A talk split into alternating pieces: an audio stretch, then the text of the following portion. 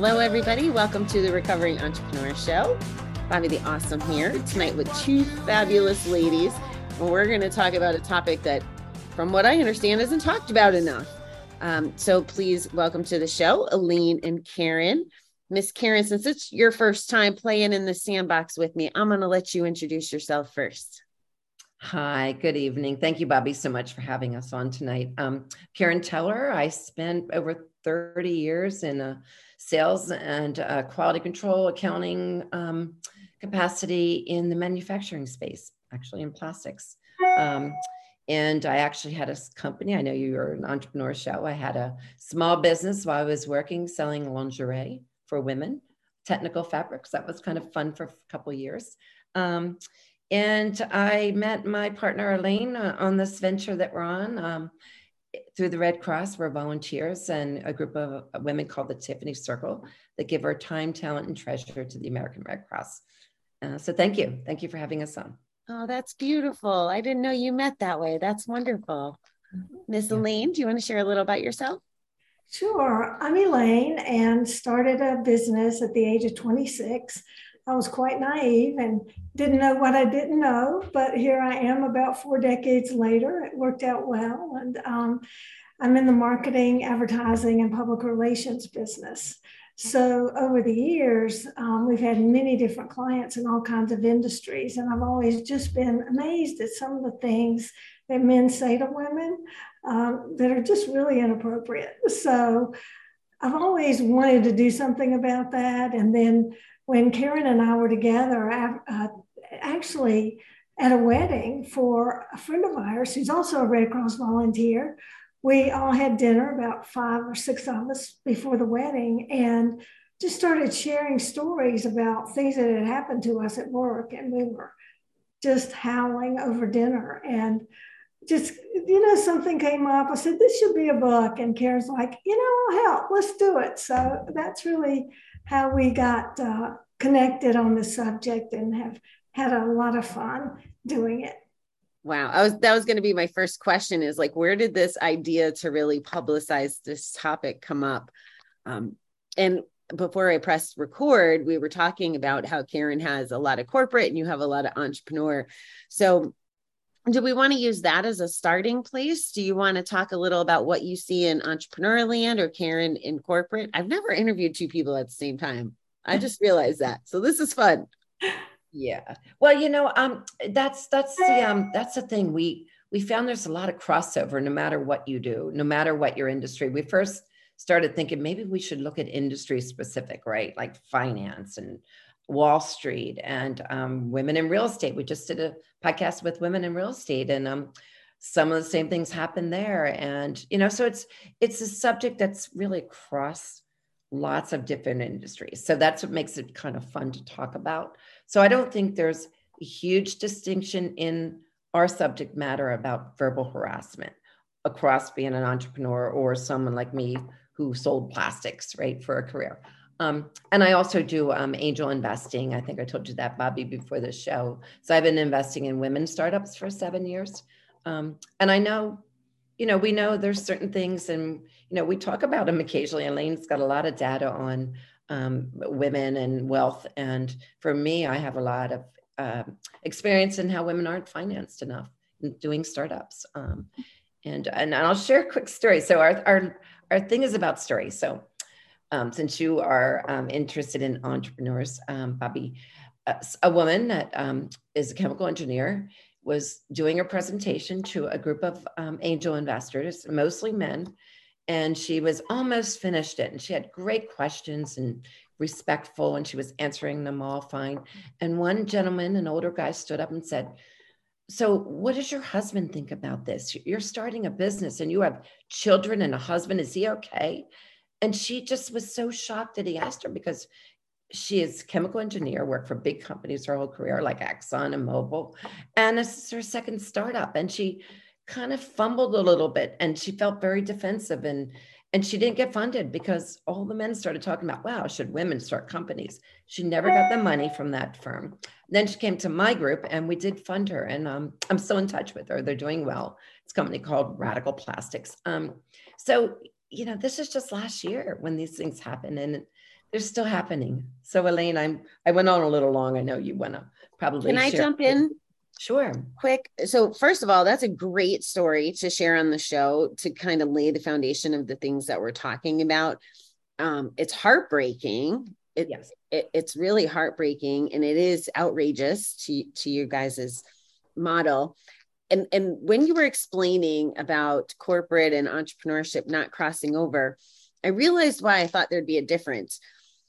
When I go to training events or when I'm doing entrepreneurial stuff, because there's not direct, and I'll call it competition in the sense of looking for the VP seat or, you know, like the next promotion, I feel a little different environment in entrepreneur land.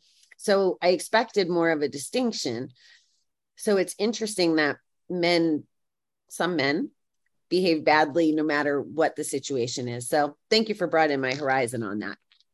Miss Elaine, the floor is yours yeah, I think for me as an entrepreneur, and because we've worked in so many different industries, some are so much more enlightened than others, but um, and some are very traditional male-oriented companies, and sometimes um, you know over the years they don't. They're women that have never advanced. You know, they stay in certain positions within the company and they you don't see them in management and so sometimes when we would walk in as a woman owned firm it would turn heads and people would be interested and oftentimes curious um, you know i've had lots of different situations in very very male dominated organizations and then also in some that are more enlightened i would say but um, the examples, um, well, one story that I share is that I made a presentation to a company, and this was very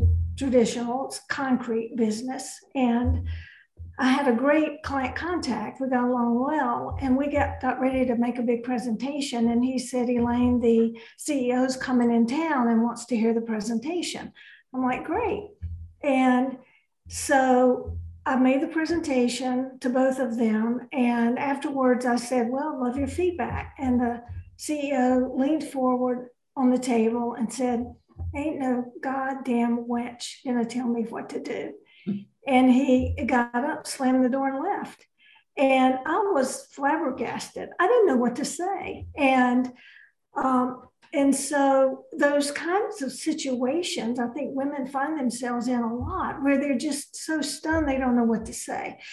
Fortunately, my day to day contact was a very enlightened male. And he said, Elaine, don't worry about it. They implemented everything we recommended, and I never saw the CEO again.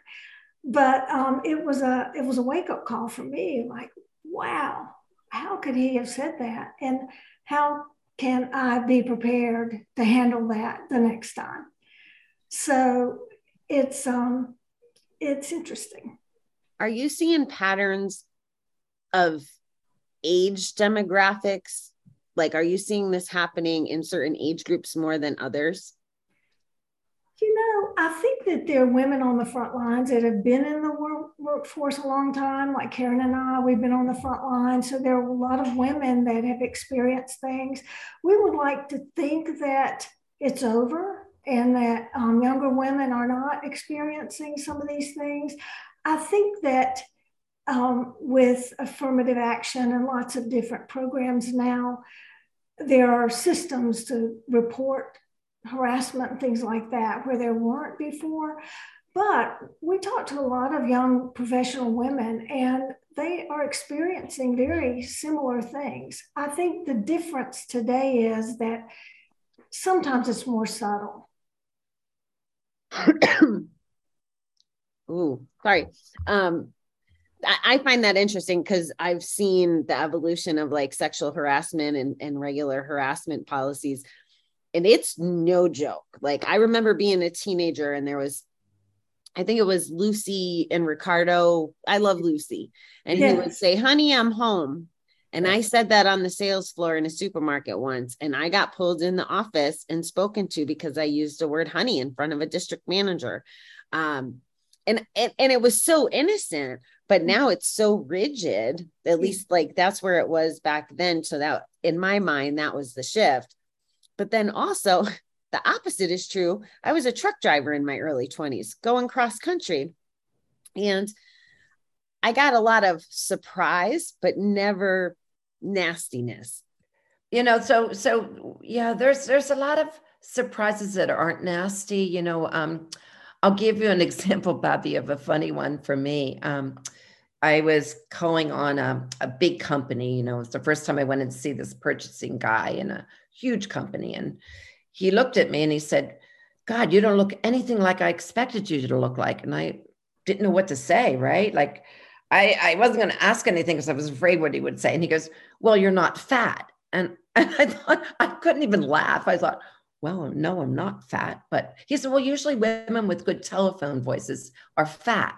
So what do you say? Like that's that's one of our responses is like you don't say anything because it's so inappropriate, right? It's kind of funny and sort of a backhanded compliment, but why did he even have to say that, right? It's just that and that kind of stuff is the stuff we're talking about. It's it's kind of why do we have to put up with that, right? Or what do you say when it does happen to you right what do you you have to point out to guys that they don't really know what they're saying sometimes and and we should you know we should share that with them oh is that is that what that was going to be my next question is like what would you advise someone because yeah i'm flabbergasted listening to you and, and i'm going into this conversation a little prepared so i cannot imagine being on the receiving end of that um so what does that dialogue look like if a woman wants to I don't know if defend is the right word or address it in the moment. Do you have any advice on that? Oh, yeah. Uh, Elaine, maybe you want to share our standard solutions to some of them. Yeah. Yeah, we have, um, through listening to women, we have five responses um, that are kind of common situations, four common situations. I, you know, I'm sure over time we'll develop more. But one of them is, is a quick comeback.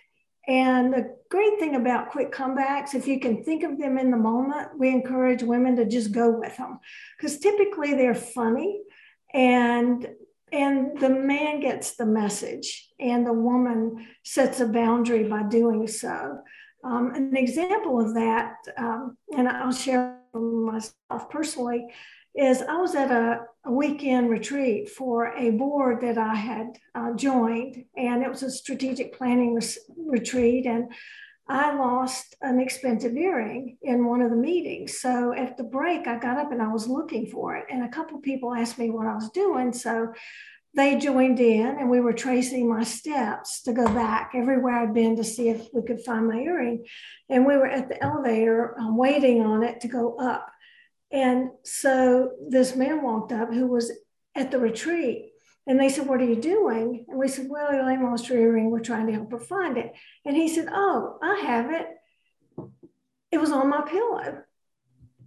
And everybody just sort of looked at him and looked at me. And I just said, You wish. And everybody started laughing. And, and that was that. So, you know, I made it clear that, yeah, that didn't happen. But you know, sometimes if you can't think of a comeback, that could have had a different situation. The perception might have been that, oh, well, maybe they were really uh, together last night or something. So that's one response is a quick quick comeback if you can think of one in the moment and it's funny and everybody moves on. Um, Karen, you might want to share one about I'm not your Betty Crocker.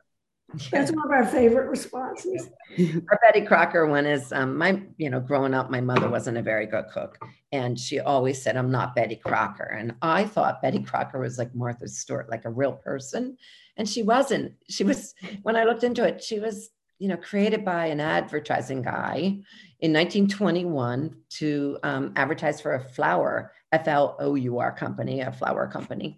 Um, and she didn't really have a face or a body until the 30s. So she just was this persona.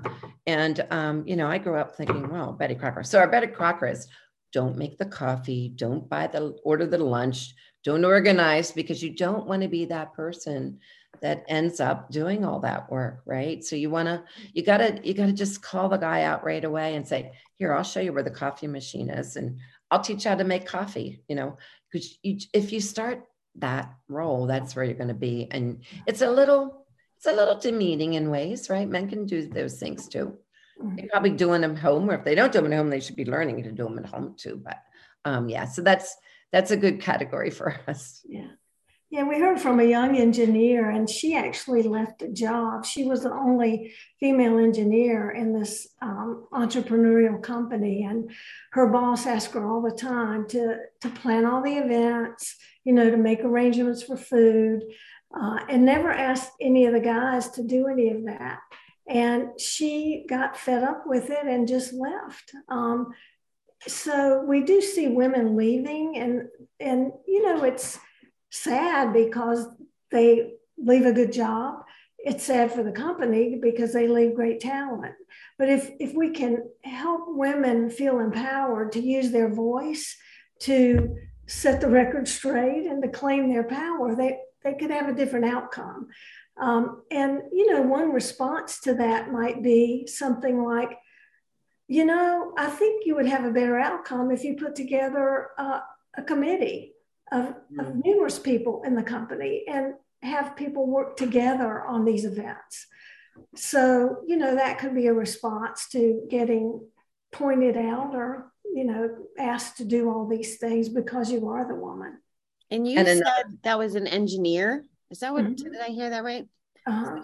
As I'm sitting here listening to that, I'm thinking as an engineer, male, female, whoever, what is the ROI on taking someone's talented brain like an engineer and wasting it on like coffee and donut coordination like that doesn't even make business sense to me right yes and um, oh another another category is say nothing and do something and this is another software engineer who we um, we also know through our tiffany circle red cross involvement and she she told us early in her career that um, she was headed to her first meeting with her CEO. And on the elevator, he said, Could you get me a cup of coffee? And she was so stunned and she didn't drink coffee. So she went down to the cafeteria, got him a cup of coffee, but she put a whole lot of sugar in it and a whole lot of cream. And she went up and she was late for the meeting, walked in, all the men looked at her. She put it down. And the guy looked at it, took a sip, and went, "Oh, never asked her to make coffee again, right?" Mm. And she, I don't think she did it on purpose, but in hindsight, she realized that's a good thing to do, right?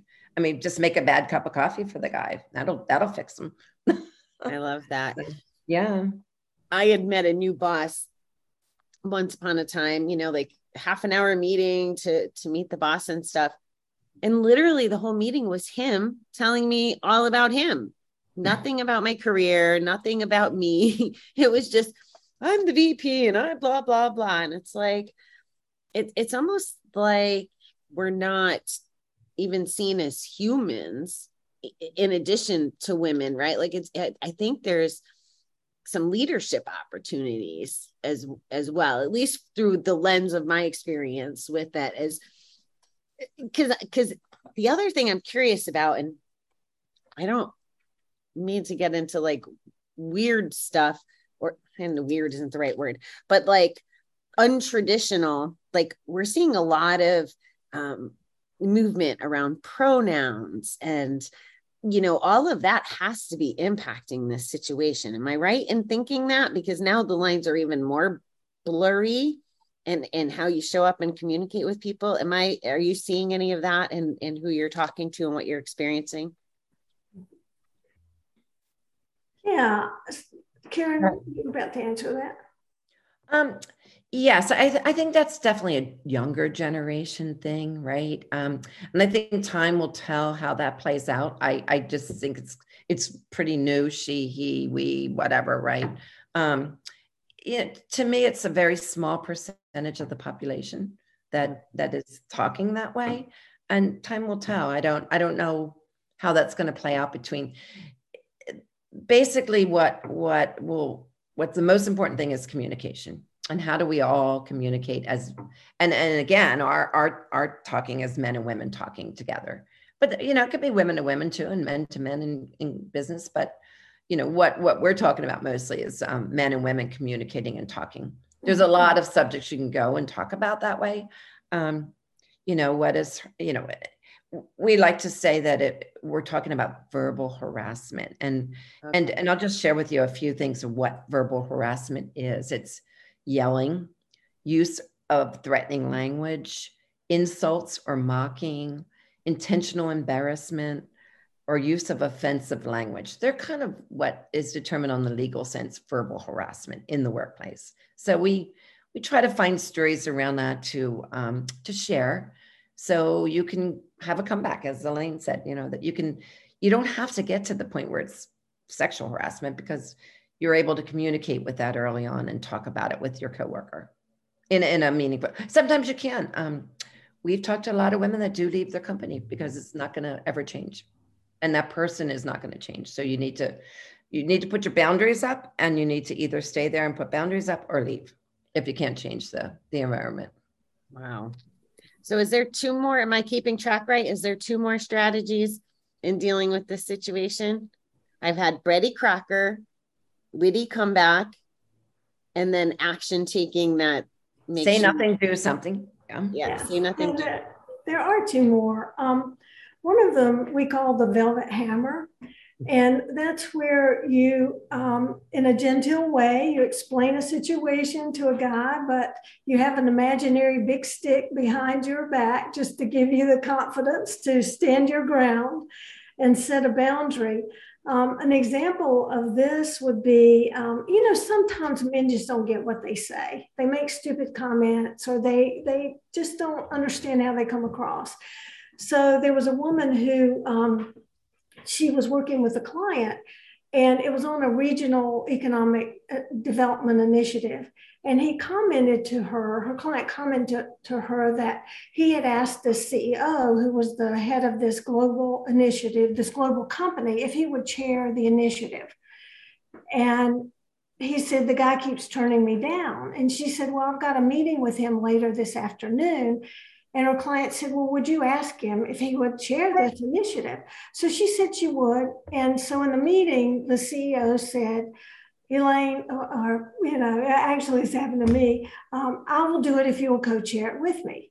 So um, she did. And so in the meetings, the client kept saying all the time, Mr. Chairman, this, Mr. Chairman, that, Mr. Chairman, this. And it really demeaned, demeaned me and so after one of the meetings, I pulled him aside and said, May I ask you a question and may I discuss something with you? And he said, Yes. And so I said, every time you do this, it really uh, diminishes my involvement and my contributions. And he was shocked. He said, I had no idea I was doing that. And he apologized and he said, You know, I won't do this anymore. And he never did. And after that, he thanked me a few times. But one of the reasons that works is because it allows the guy to save face and you give them the benefit of the doubt that maybe they don't realize what they're doing and it gives them an opportunity to do better. And so, um, but it always starts with a question because you ask their permission. May I speak with you about something? And if they give you yes, then, you know, that's your uh, clue, your signal to to step in and share share the information. I like that because you're educating them in the same at the same time. Um, right. Um, yeah, that's beautiful. I like that strategy.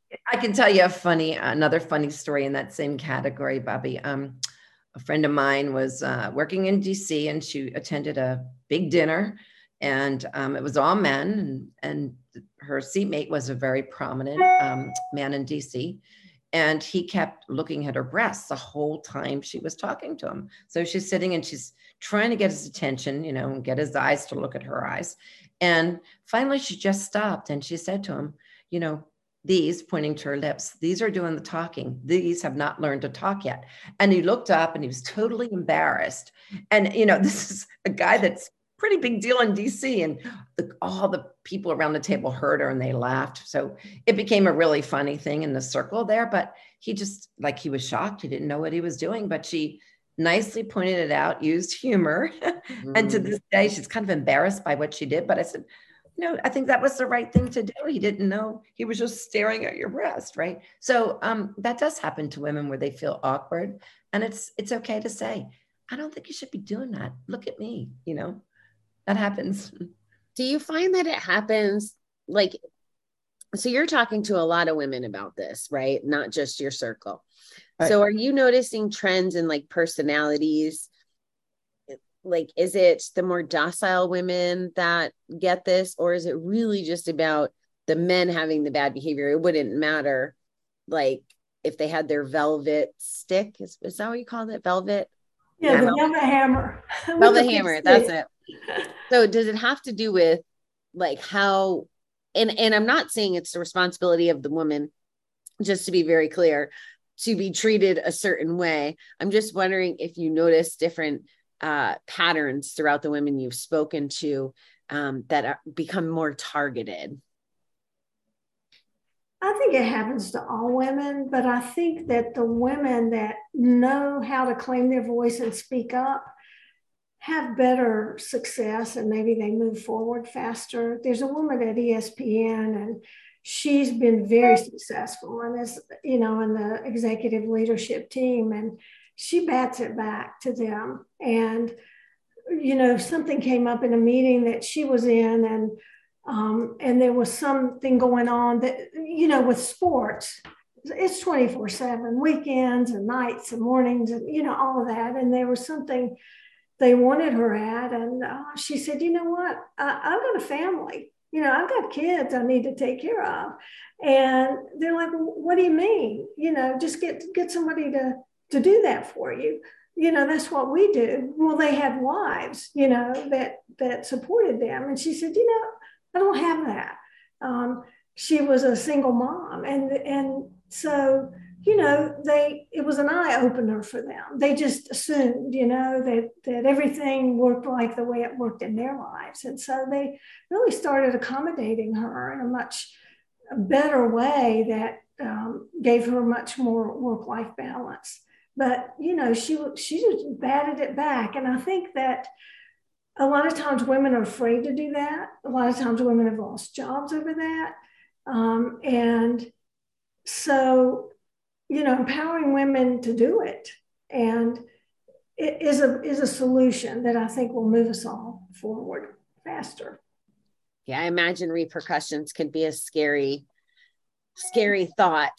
Um, but I love these examples that you're sharing, and I love that you're doing sharing like stories to prove your techniques like and how they worked I, i'm finding that very easy to digest and very memorable so i appreciate the way that you're sharing this with us. Mm-hmm. um, and what's the last one girls? Well the last one is called the manhandler and this one deals with men that we call the good guys and the allies. So karen's got a great story about this. So karen why don't you share your story Oh, sure. So um, early on in my career, Bobbie, um, I was an accountant uh, for divisions of a big company. And um, my boss called me in at lunchtime, the controller, and the shades were pulled and lights were out. He asked me to sit down and he said, I'd like to kiss you. I've been wanting to kiss you for a long time. And I said, Well, I don't really think that's a good idea. Aren't you married? And he was about 15 years older than me. And I Nobody was in the office. I had one hand on the doorknob, and as I was opening the door to get out of there, um, he said, "Don't tell anybody." So I just felt a little uncomfortable with not telling anybody. And at that time, you know, I worked for um, the guys. I was one of the guys that ran it. So I was a runner. I became a runner. Um, a bunch of women went out to run one day, and the only one that stuck with it. And I'm still a runner today for physical and mental reasons. But, you know, I started running with the guys. So I knew the president, I knew the vice president. So I thought about it and I went to the IT guy who I knew didn't really like my boss because not only that situation, my boss wasn't doing his work. He wasn't showing up. I was doing all the work. Another guy, you know, one of those situations where you're young, but you know the guy's not doing what he should be doing. He's getting all the credit for it. So I went to this guy, Bob, and he said, I'll, I'll talk to the president he went to HR. They called the president of the company. He was on vacation. He came back, fired my boss, and came over to my desk and said, I'm really sorry you had to put up with that, Karen. And that was because looking back, I didn't know I was so smart then. I just had credibility because the guys knew me. And um, so our, our, our, takeaway with that is make sure you have um, relationships out of your sphere of uh, where you work, like other people in the company that know you and know the work you're doing um, and your contribution to whatever it is you're involved in, whether you're an entrepreneur or working in a big company or a small company, make sure you have alliances built up outside of your immediate boss. Yeah, so having those, those are the kind of men that um, respect in their wives, their daughters. You know, they want to see them have every opportunity, and they want their co-workers, the women and the men, to excel. So, in a situation like that, a man handled it. So that's why we call it the manhandler. Um, you know, if Karen had tried to do that herself, sometimes it turns out that it's your word as a woman against their word. And of course, there's so many men that deny things. We see that all over the news that that never happened. And so um, by engaging an ally and a good guy, then you know they could handle it effectively for her what I picked up on that story, and Karen, I'm very proud of you.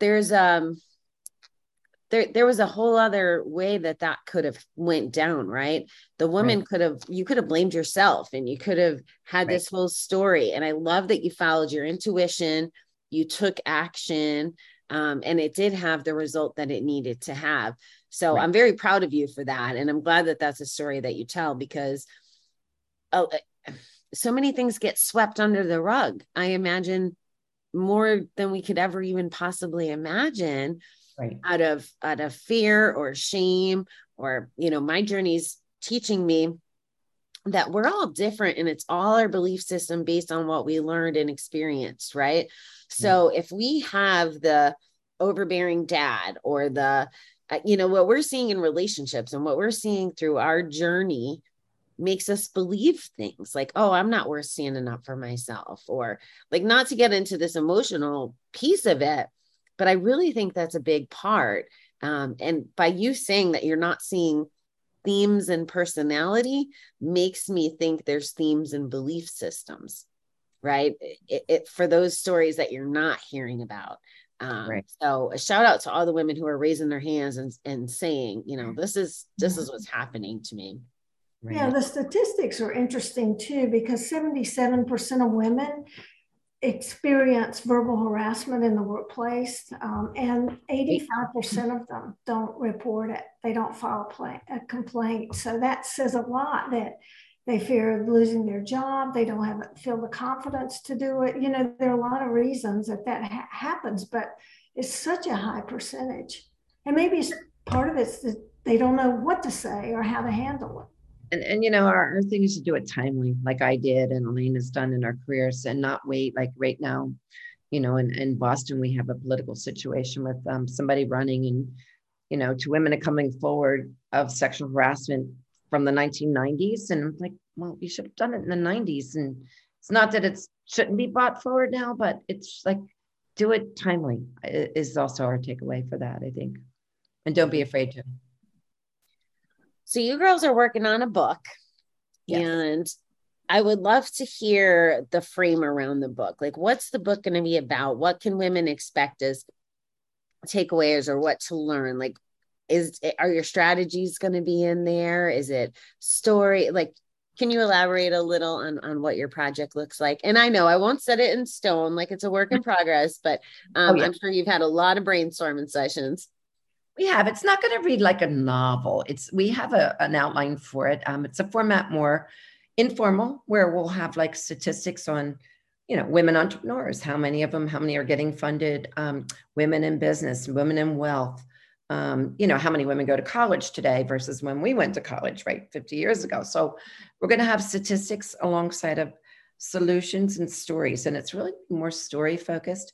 And then maybe by chapter, you'll have a place to write in your stories with your girlfriends. So if you're sitting around having coffee or a glass of wine, you could say, uh, Karen, I want to hear, or Bobbie, I want to hear your story in this category. Have you ever been there? You know, and and a way to share that with your friends, your workmates, you know, men in your life, um, and and just have fun with it. Mm-hmm. Yeah, we also want to touch on a little bit of the history too. If you look at what happened with um, Anita Hill and Clarence Thomas when he was uh, being considered for the Supreme Court, and how she came forward and said, you know, I experienced sexual harassment for him.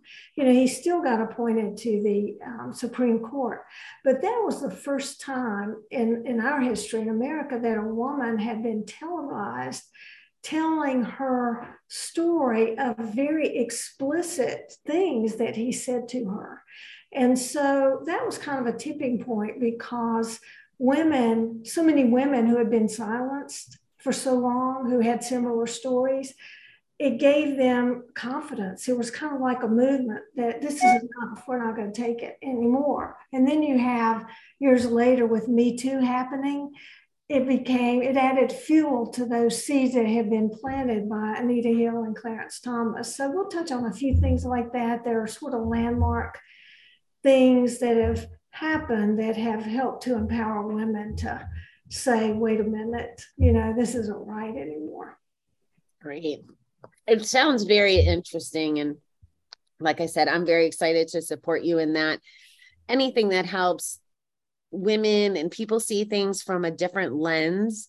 So and, and that kind of comes up in your strategies to help women with that. So i really appreciate that. Girls is there anything that i am not touching on that you want to share with the audience? Well one thing is just about the power that women have. You know we um, we control or influence about 83% of purchases in the United States. We have a lot of mm-hmm. power. In some ways, you could say we own brands, you know, and even if significant others are shopping at the grocery store, you know, we're usually telling them what to buy. Um, so we do have a lot of wealth. We're 51% of the nation's wealth owners. Um, we have a combined net worth of over 22 trillion dollars actually. And we're going to inherit most of the nation's wealth because women live about seven years longer than men on average.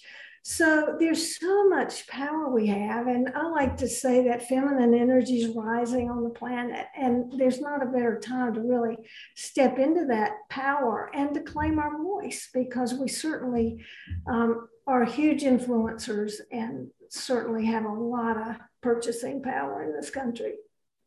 And and I would share on the entrepreneur side that um, what we've seen, you know, and we are women investors. There's men in our group too, but mostly women. Um, a man gets up and he does a presentation, right? And he does a five year forecast, right? And the sales are like this great big curve, right? All up. Women, it's a little more modest. So, so women are actually they want to know everything before they even say anything, right? And that's how we, a lot of us are. We have to be correct at everything. A man will just say this is what he thinks. Well, I'm probably more like a man that way too. But, um, but you know, when women present, they're very different than men asking for money. I remember early on, one of my learning curves was, I thought, you know, I needed a certain amount of money. I, I actually did it on need as opposed to what I deserve to be making. If Joe's making selling, you know, a million dollars, I'm selling a million. I should make the same as him, right? But I never. I, it took me a long time to learn that, like to ask for more money. Um, and women do that when they're asking for money for investments too. They're a little um, more cautious. And, and the men just stand up and they're very confident. Ah, we're going to sell 10, 10 million in 10 years, right? And, and a woman wouldn't do that. But um, we encourage women to be a little bit more forthcoming and, and um, not not to be unrealistic, but just to be a little bit more, you know, sure of yourself that you you could probably do that too. That's interesting. I, I've been me and my research, right? One of the one of the people that I'm studying intuition from talks about these fundamental differences between a man and a woman. Right. So a woman may change her mind because she takes into account the information in the moment versus just a you know like a, a black and white stance on something. Right. But there was also she was talking about jobs. So a man may read a job application and only qualify for 60% of it and a woman won't apply unless she's at like 95 or 100% of it. And exactly. I found that really interesting. Oh yeah. Yeah he's like, oh, I'll just learn the rest of it. Yeah, I think that um, kind of connects too to to what they the research about boys and girls in schools. You know, the boys will raise their hand and they they don't have the answer to the question. And the, the girl might have the answer, but she's like, well, what if I'm not right? Or I'm not sure. Or, you know, they, they have a different thought process where a guy, you know, a, a, young child will do will raise their hand. So it's interesting that you said that because it sounds like those two things are connected and they start pretty early on. Yeah, I really wonder why why is the sex we're that way? What are the repercussions we're afraid of to raise our hand? Mm-hmm. Or to put our name in. What's the worst that can happen if you put in for a job that you're only 65% qualified for? You don't get the job. Well, you yeah. don't get the job if you don't apply it's really interesting whether it's learned behavior or innate. I I like that subject too. Like, did we learn to be that way because of our surroundings, or or it took me a while to learn how to ask for things. Right, I'm fine with it now, but it did take me a while, and I probably didn't have the right mentor. So I think it is you can learn to be a different person, and, yeah, and the way you. I think we're also influenced by our history books and the stories that are told because there are a lot of women written in the history books. I mean, it's by far more men and men's accomplishments. And I was stunned to find out. And a few years ago, a friend of mine was uh, started the Women's History Museum in um, Washington, and and there are a lot of inventions that were made by women that men get the credit for. And sometimes it's because women couldn't hold patents, or it's like, wait a mm. minute, a woman invented that. I mean, even the Monopoly game.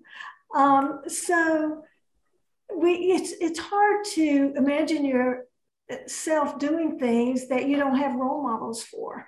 And I'm glad that now there are more movies coming out and things about women, like Hidden Figures you know, that story was so powerful about the woman in NASA who was a brilliant um, computer scientist and how she could do these math calculations that helped us and get our, you know, spaceships out into space. So there's just not enough that we read about women and women's accomplishments. So I think that's part of the conditioning too, because so much is we're just in a patriarchal society, really. That's a great point, Elaine. Karen, did you have something else? No, I think we're we're set. Thank you so much for having us on, Bobbie. It's been fun. Yeah. This is my pleasure. Thank you for giving me a little perspective on this and and raising awareness, right? Like our missions to raise awareness to make the world a better planet. And this is, you, you know, as you're reading those stats, the kind of impact you can have with these conversations is is really just beautiful and and quite substantial. Mm-hmm. Yes, we hope. Yes. yeah. We really appreciate uh, your having us on your show. Thank you so much. My pleasure, 100%.